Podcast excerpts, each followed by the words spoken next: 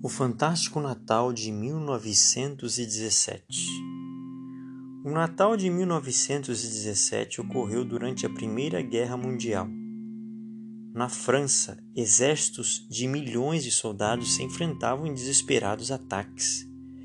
Eles viviam em frias e lamacentas trincheiras no solo. Os alemães e os aliados ficavam em linhas paralelas, com centenas de metros de arame farpado e uma faixa de terra de ninguém. Entre eles, cada lado golpeava o outro com milhões de quilos de bombas e gases venenosos. Dezenas de milhares eram feridos e mortos. Ao descerem as sombras da noite de Natal, os homens pensaram com saudade em seu lar. E essa saudade os fez odiar ainda mais a horrível guerra que se tratava. Ela parecia não tão pecaminosa comparada ao Natal. Repentinamente, às dez e meia da noite, a artilharia alemã parou de atirar. Os soldados aliados se perguntaram o que estaria acontecendo, o que os alemães estariam aprontando agora. Estariam se preparando para usar gases venenosos de novo? Ou seria esse o intervalo antes do ataque maciço?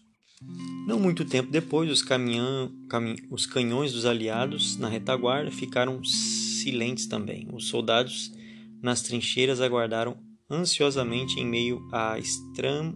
estranha calmaria que se abateu sobre a frente da batalha. Isso não, isso era tão estranho após o estrondear da artilharia que os soldados falaram, falavam cochichando. Então chegaram as incríveis notícias. O alto comando alemão havia solicitado uma trégua para o Natal. Quando faltavam dez minutos para meia-noite, os clarins soaram o toque de cessar fogo. A trégua era oficial. De ambos os lados, fogueiras iluminaram a escura noite. Os aliados viram então soldados alemães saírem de suas trincheiras sem quaisquer armas. Pararam junto aos montões de barro e tiraram seus capacetes. Daí alguém começou a cantar: Tudo é paz, tudo amor. Surpresos, os soldados aliados saíram também de suas trincheiras e uniram suas vozes no maravilhoso hino de Natal. Antes de terminarem, engenheiros de ambos os lados estavam abrindo caminho no arame farpado. Momentos depois, soldados que haviam sido inimigos passaram através dos buracos abertos no arame. De mãos estendidas, eles se cumprimentaram como se fossem amigos, que há muito não se viam. Intérpretes ajudavam quanto possível, mas as diferenças linguísticas não pareciam ter importância.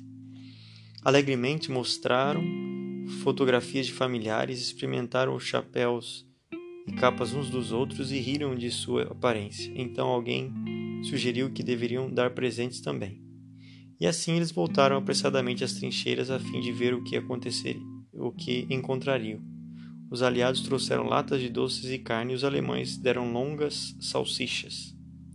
Os capelães dos dois lados improvisaram um serviço religioso, e os soldados alemães e, e aliados celebraram juntos a ceia do Senhor. Então deram-se as mãos e cantaram: Benditos, sagrados serão os laços fraternos do amor. Ninguém quis dormir naquela noite. A feliz comunhão continuou após o romper do dia e durante quase toda a manhã.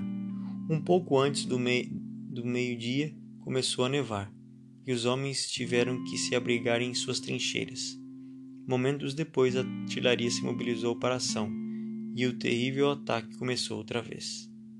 A trégua não havia durado muito apenas doze horas de paz em quatro anos de guerra mas forneceu um vislumbre do paraíso que poderia ser este mundo se os homens seguissem o príncipe da paz, o Cristo do Natal.